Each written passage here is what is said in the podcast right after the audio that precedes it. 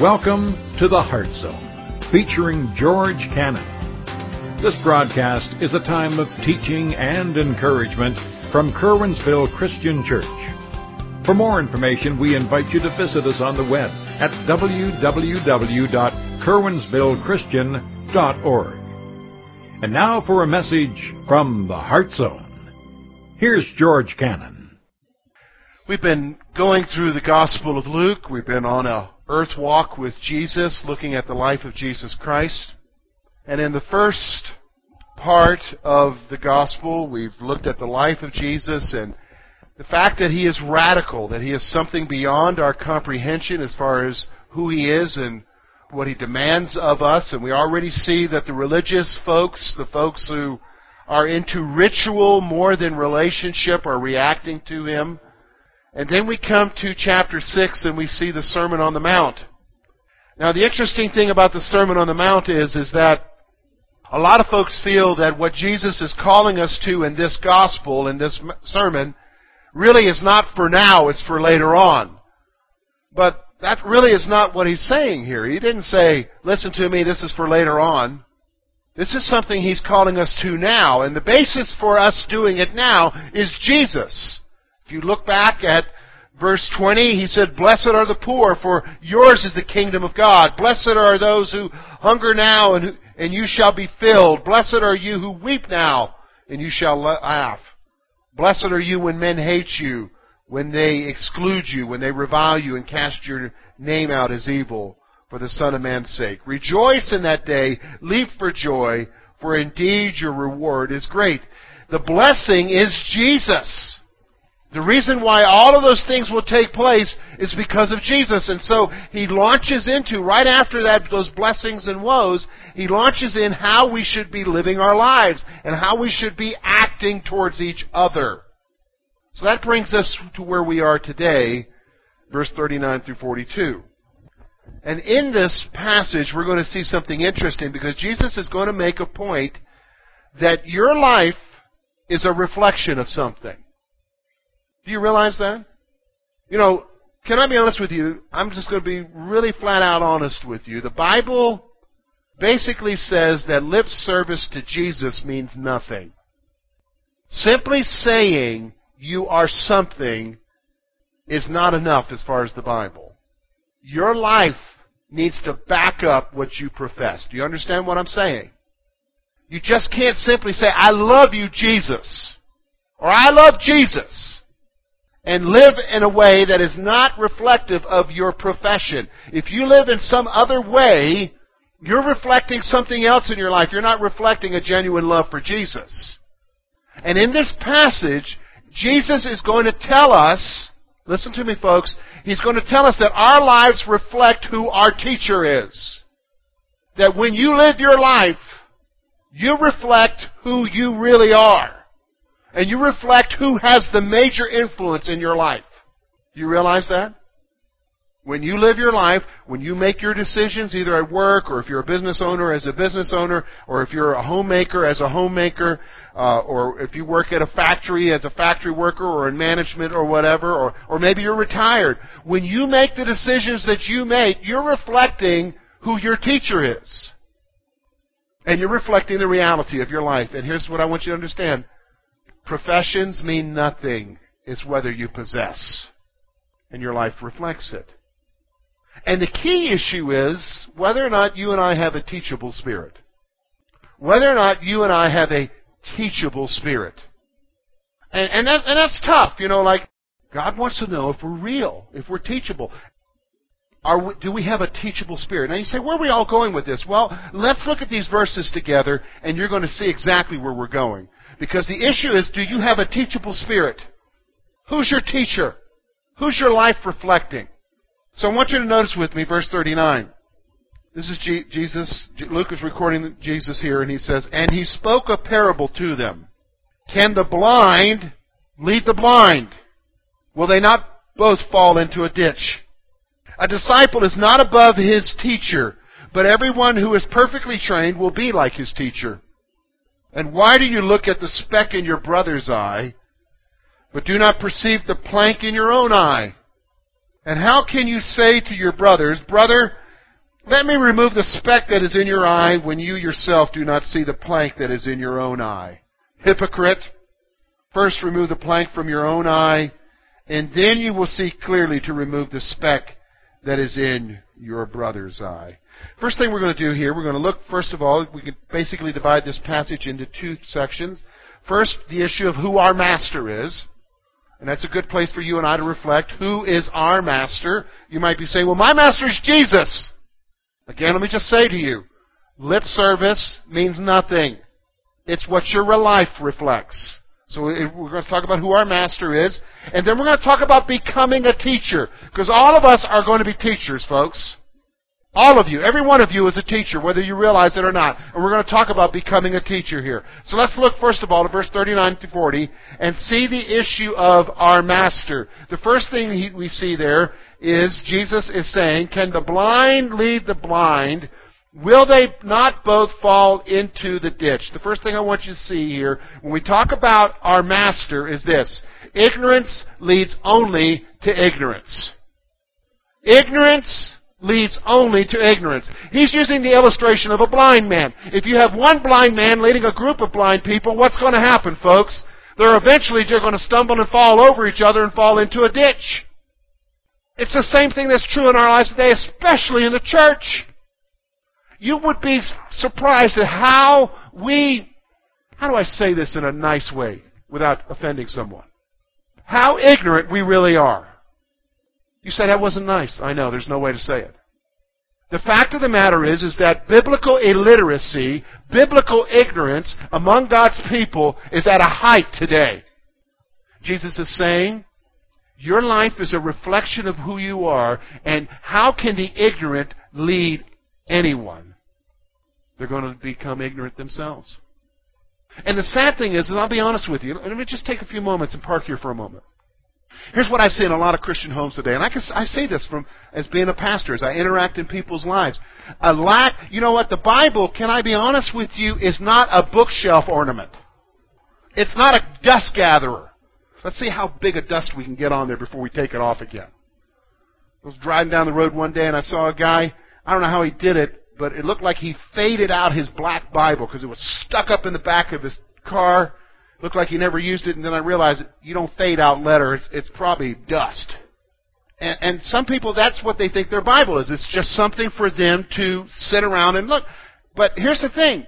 Parents here, let me be honest with you. The spirituality of your children is not dependent on this church. We're doing a lot for our kids here. But the spirituality of your kids is in whose hands, folks? The parents. And if you're going to be ignorant in your walk with God, guess what? Ignorance breeds what? Ignorance. Do, you understand what I'm saying? And Jesus is saying, can the blind lead the blind? Will they not both fall into a ditch? My friends, if you're ignorant in your walk with God, it's a reflecting of who your master is. That's the reality. In fact, here's what he says. Look with me at verse 40. Look at what he says. A disciple is not above his teacher. Here's the next point I want you to see. You cannot move beyond your teacher. You cannot move beyond your teacher. When somebody says to me they're not growing, the first thing I want to do is look at who their teacher is in their life. And whether or not they're responding to whoever it is that they're teaching. You say, well, well, my teacher's you, George. No, no, you got more teachers than just me. Let me just be honest. In fact, I'll share a personal illustration to make a point.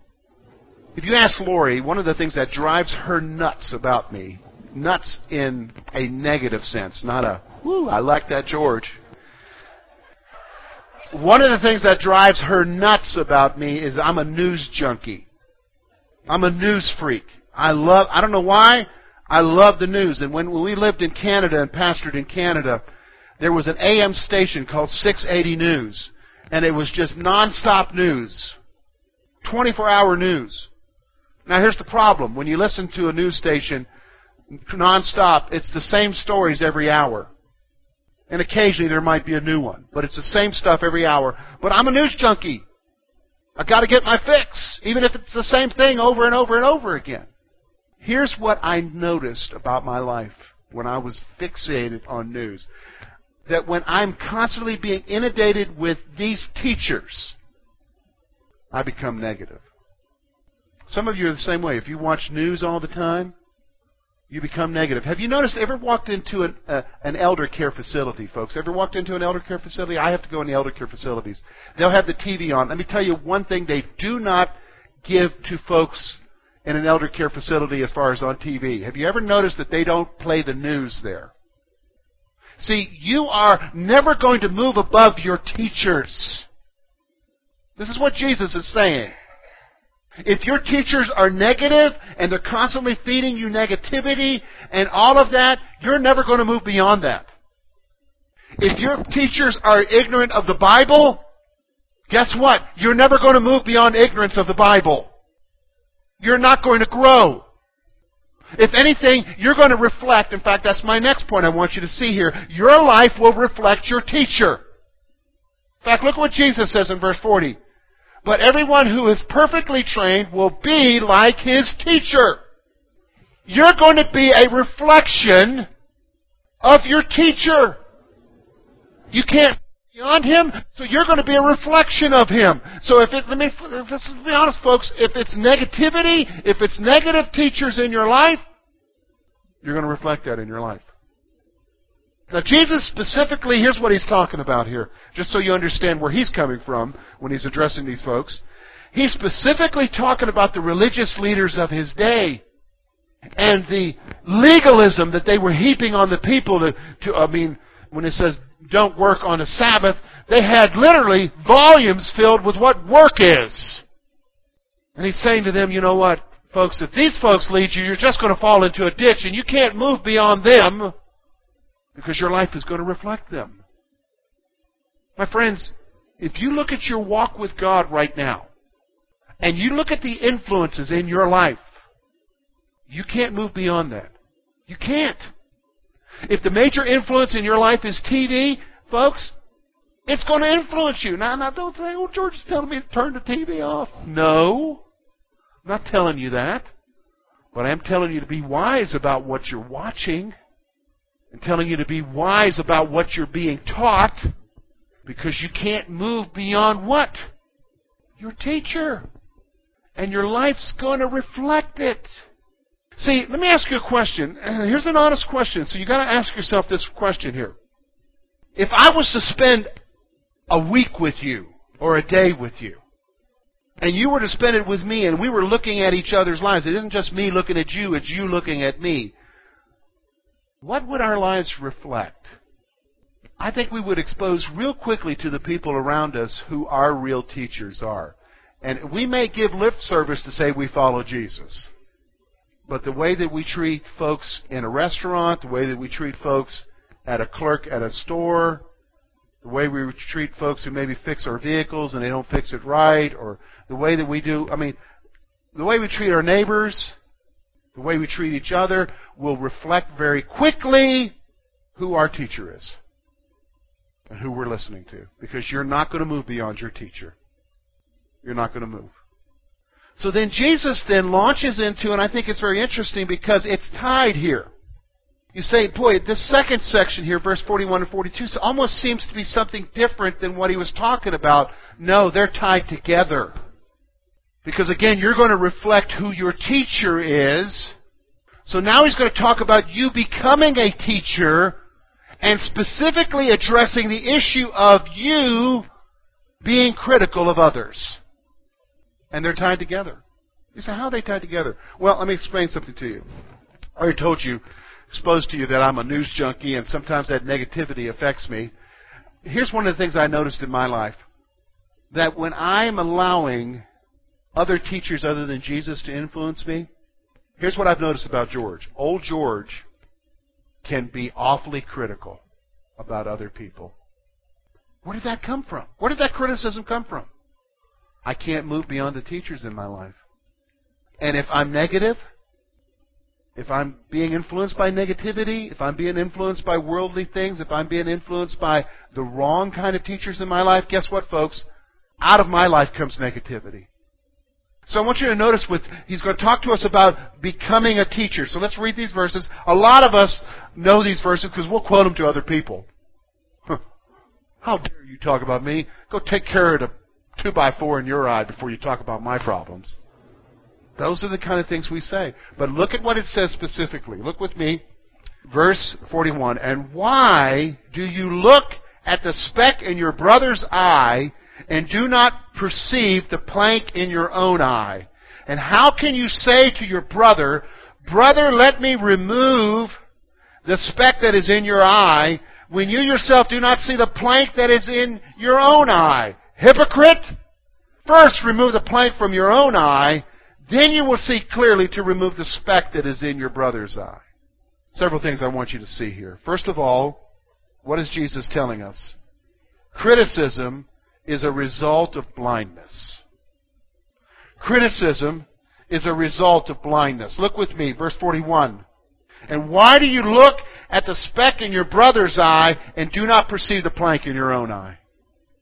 Folks, if you're so fixated on what's happening in other people's lives and you can sit there and how many of you like to do this? How many of you like to just kind of observe people and pick out what's wrong with them? Some of us do that, don't we? And and and you'll walk into a room and you'll say, hmm, "He didn't take too long picking clothes today." By the way, my wife dressed me. It's too hot for me to wear a sweatshirt, but this is the only thing they had big enough to fit me up there. Okay, all right. So you critical people, watch out. Okay. Okay. You're blind. No, here's here's what I want you to see. When you engage in criticism, you are blind to your own condition. Bottom line is what Jesus is saying. You you are you are willfully or ignorantly overlooking the stuff in your own life. You say, what do you mean by willfully? Well, sometimes we overlook our own problems and focus on the other issues of other people. And, and, and oftentimes, Paul will tell us that the measuring stick that we use to measure others by, we will be judged by ourselves. And so we'll hold people in judgment. We will criticize others because of some little flaw in their lives. One of the things that has always amazed me as a pastor, you know, I've been pastoring now for 15 years. One of the things that has amazed me as a pastor is how fixated we get on people smoking cigarettes. And yeah, it's wrong. It, it's not good to smoke cigarettes, folks. It'll kill you. And I, I've done funerals for folks, and I've watched folks suffer because of cigarettes. And yeah, I mean, rightfully so. We need to say something about cigarettes, okay? However, I've also noticed that the people who are really critical of young Christians smoking cigarettes have problems with gossip, have problems with attitudes, have problems with criticism. And, and I'm trying to match it up. What, which is more deadlier? Let's see. Cigarettes will kill you health wise, but that negative spirit kills your soul. That's reality. And here's what happens is that when I focus on what's going on in other people's lives and, oh, you know, he drives a Ford.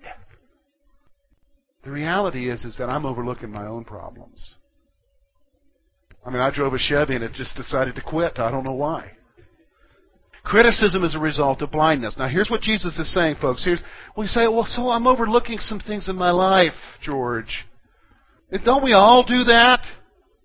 Look at what Jesus says. Look with me, verse 42. Very flat out plain, folks. And how can you say to your brother, brother, let me remove the speck that is in your eye when you yourself do not see the plank that is in your own eye? Hypocrite. Here's the point I want you to see, folks. Blindness reflects hypocrisy. Look, when you are critical of others and you're overlooking the junk in your own life, the fact of the matter is, let me just go ahead and say the word, you're a hypocrite. You're up here holding this standard about how other people should be, and you're measuring everybody else, and you're critical. Well, you know, hey, you know, they're not, they're just, nah, they just don't make it. And you yourself don't even make it. Jesus just goes ahead and says it like it is. He says you are a hypocrite. In fact, let me give a little bit specifically what it means there. The word hypocrite that Jesus is using here, the word that is used here in its original language is actually actor. You're an actor.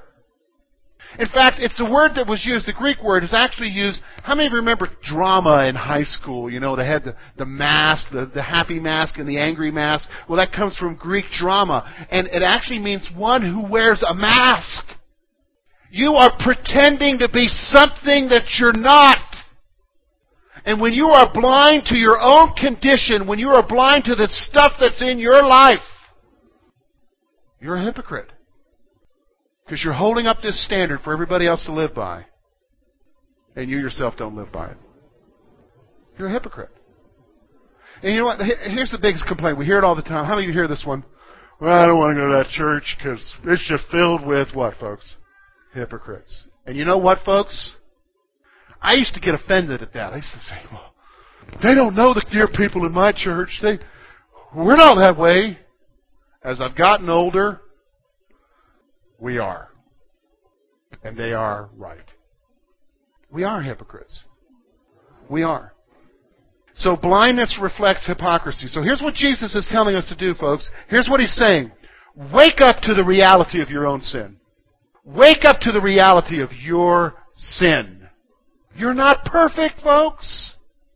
See, this is what tells me whether or not you have a teachable spirit or not. We're talking about having a teachable spirit here today. We're talking about whether or not we're reflecting the true teacher or reflecting some other teacher in our life. Here's the reality. If you have a teachable spirit, you're always going to be aware of the fact that there is sin in your life and you have not met the mark and you're far from it. And that you got a long way to go and God help me to get there. Look, I'm not perfect. Just ask Lori. She'll tell you. Even just this week, we're up in a spiritual place. And she'll tell you. George didn't do right sometimes. She didn't either. Why? Take the plank out of your eye, Jerry, before you talk about the speck and Lori's. No, here, here's the reality. You got to have a teachable spirit. You know, folks, I have folks who come in my office all the time and they got issues that they're dealing with, and one of the things that they I always have to overcome with them is the reality that they think I look down on them. Because maybe they're doing something I would never think of doing. But you know what the reality is? You know what keeps me in a place of humility? Is not to focus on what they're doing, but to look at the junk in my own life and to realize that there's a Savior who saved me and who can save them. That's reality. That's, that's waking up to the reality of your sin. This is what Jesus is saying. Before you come to the place of wanting to be the speck inspector in someone else's life, to look at for splinters in their life, to look at all the nitpicky junk in their life, you better get your own act together. You better wake up to the reality of who you are. And, and let me just remind you, if you're here today and you say, well, that may be true for you, George, but I've got my act together. First John has a verse for you, First John 1 8, which is the verse right before the verse says about forgiveness. Here's what he says in First John 1 8. If we say we have no sin, we deceive ourselves, and the truth is not in us. You're just deceiving yourself. You're just deceiving yourself. If you think you're okay, you're not. You need to wake up to the reality of sin in your life. In fact, here's a verse that we, we heard this week, and I thought it was great. Psalm 139, 23 through 24 reflects the attitude we need to have about waking up to reality, to, to the reality of our own lives. Search me, O God. Know my heart. Try me and know my anxieties. And see if there is any wicked way in me, and lead me in the way everlasting. Wake up to the reality, folks. We are not perfect. We're not going to be perfect. And then finally, here's what Jesus says. When you wake up to the reality of your own life and you become teachable, you become a teacher. Let me, let me back up. You may want to write that down. When you become teachable, you become a teacher. Here's what he's saying. This is the basis for helping others. Look at what he says there, last part of 42. First remove the plank from your own eye, then you will see clearly to remove the speck that is in your brother's eye. One of my favorite verses in the Bible talks about dealing with people. It's Galatians chapter 6 verse 1. You may want to write that down. Go look that up on your own. And in that it talks about how to deal with a brother who is straying, how to deal with a brother who is who is not right with God, who's maybe walked away from God, who's in sin. And he about that we who are spiritual need to go to that one in the spirit of meekness and gentleness to bring them back, recognizing, this is a George Cannon paraphrase, that given the right circumstances, we might do the same thing. See, when I recognize that, man, it's only but the blood of Jesus that has cleansed me. It is only because of the sacrifice of Christ, His death on the cross, that I have redemption. It's not anything about me. It's not my education. It's not where I was raised. It's not how much I'm making. It's all about Jesus. Then I'm able to teach others. Because I'll be honest with you, I'll be humble. I'll be humble.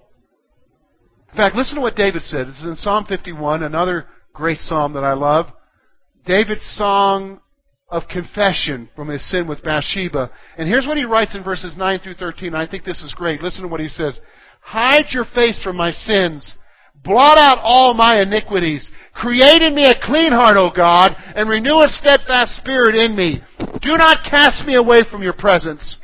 Do not take your Holy Spirit from me. Restore to me the joy of your salvation and uphold me with your generous spirit. So what we're seeing there in those verses is David's confession. David saying, God, I need you to renew my life. God, I need you to help me deal with my sin. God, I need you. Then listen to what he says in verse 13. I think this is wonderful.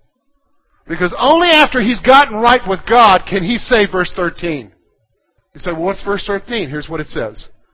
Then I will teach transgressors your ways, and sinners will be converted to you. Some of you, you know, it's interesting, that last part, and sinners will be converted to you. You want to know something, folks? You want to know the reason why some of you, some of you are like, man, I wish my loved ones would come to know Jesus. I wish my, I wish the people in my life who don't know you would know you, Jesus. I just wish they would get saved and, well, how come that George isn't coming around very much? Listen to what that last verse says. And then, what? Sinners shall be converted to you. Could it be that the reason why some of your loved ones maybe aren't accepting Jesus is not because of Jesus or because Billy Graham didn't give a good enough sermon on the TV? But it's because of you.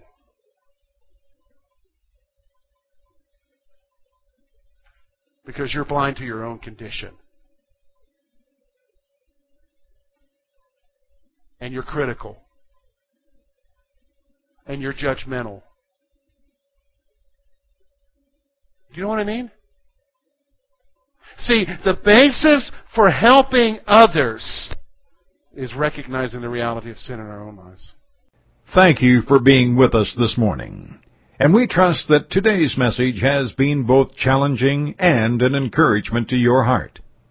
At Curwensville Christian Church, a warm welcome is always extended to you.